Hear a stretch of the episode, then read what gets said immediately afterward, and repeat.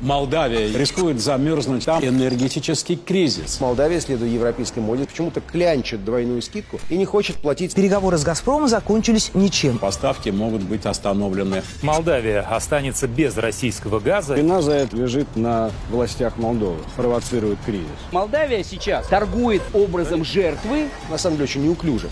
Весьма сложная ситуация. Все как они сами хотели. Политический, моральный, неприкрытый шантаж. В этом нет никакой политики. Это краткий пересказ того, как российские СМИ освещали ход переговоров между Кишиневым и «Газпромом». Московские новости представляли Молдову бедной, замерзающей и не желающей платить по долгам. Новости и информационные передачи телеканалов «Россия-24», «Россия-1», НТВ и Первого канала ретранслируют местные молдавские ТВ-каналы «Примул ин Молдова», «РТР Молдова» и «НТВ Молдова». Сложилась весьма сложная ситуация с поставками российского газа в Молдову. И вина за это целиком и полностью лежит на властях Молдовы. Если не будет произведена оплата за уже поставленный газ, «Газпром» остановит поставки газа в Молдову. Повсюду одно и то же выступление пресс-секретаря из «Газпрома» Куприянова. Стороны изначально позиционировали переговоры как сугубо коммерческие. Но вышло иначе. Фактически главные телеканалы России неделю были пресс-службой пресс-службы «Газпрома». Молдавские власти умудрились накопить перед «Газпромом» долг в 709 миллионов долларов.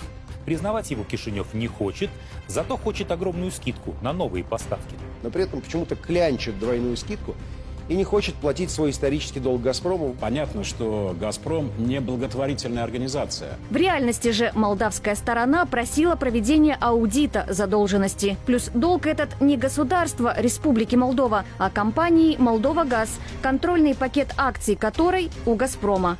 Рядовые потребители, граждане Молдовы, исправно платят за потребленное голубое топливо. Желание официального Кишинева разобраться, кто в действительности и кому сколько должен, на чем основывается внутренняя и, очевидно, нетранспарентная бухгалтерия Молдова-Газ, это вызвало в Москве откровенное негодование. Молдавские власти заняли странную позицию. Они не признавали долг в размере более 700 миллионов долларов за предыдущие поставки, а заодно, ссылаясь на нехватку средств, настаивали на снижении цены на газ в два раза ниже рыночной. Всему есть границы терпения.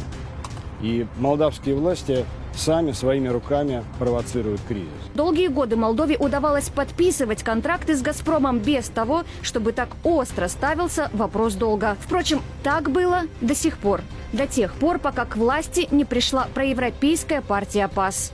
В этом нет никакой политики.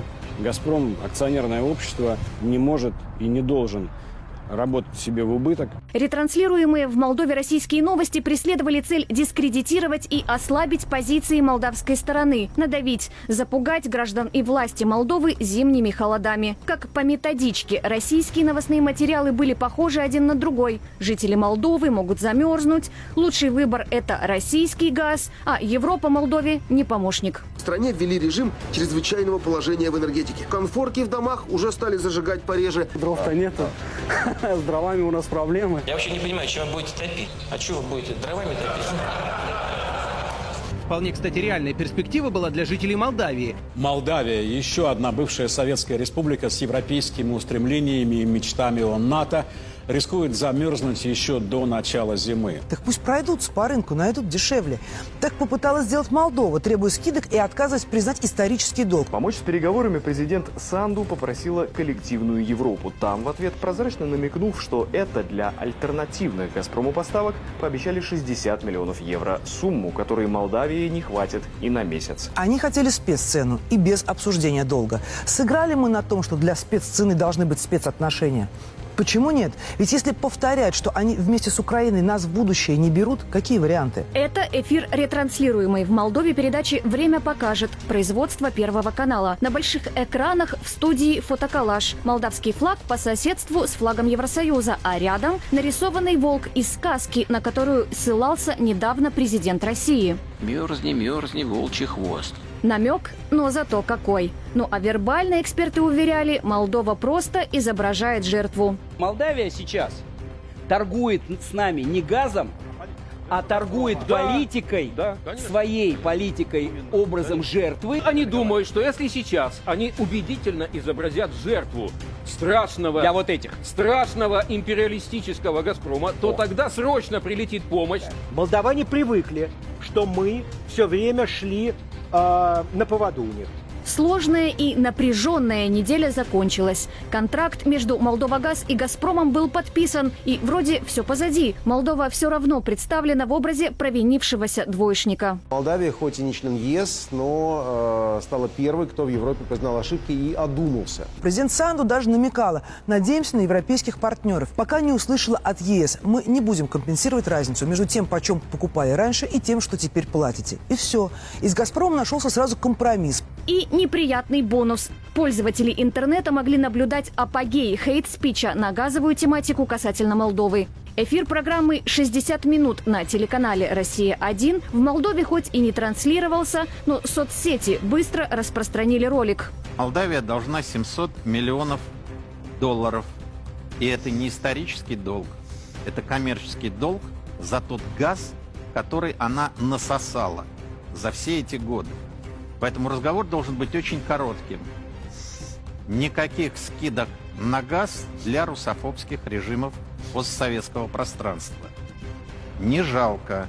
Русофобию надо лечить морозами и рыночными ценами на газ. Свой анализ того, как российские СМИ освещают газовые переговоры с Молдовой, опубликовало и молдавское издание «Ньюзмейкер». Судя по данным материала, в онлайн-медиа российские эксперты тоже не стеснялись. Так, 25 октября издание Russia Today опубликовало статью политолога Алексея Мартынова, который назвал представителей Молдовы гордыми потомками Будулая, обвинил нашу страну в шантаже и добавил, что, цитата, «у цыган, конечно, своя логика, но даже они не могут изменить законы физики. А 28 октября издание «Известия.ру» опубликовало новость, суть которой ясна даже по заголовку. Иванов назвал газовый кризис в Молдавии примером желания жить на халяву. Издание процитировало представителя президента России по вопросам природоохранной деятельности, экологии и транспорта Сергея Иванова, который заявил так – Извините, не парламентский выражусь, но желающих жить на халяву за счет России очень много. Конец цитаты.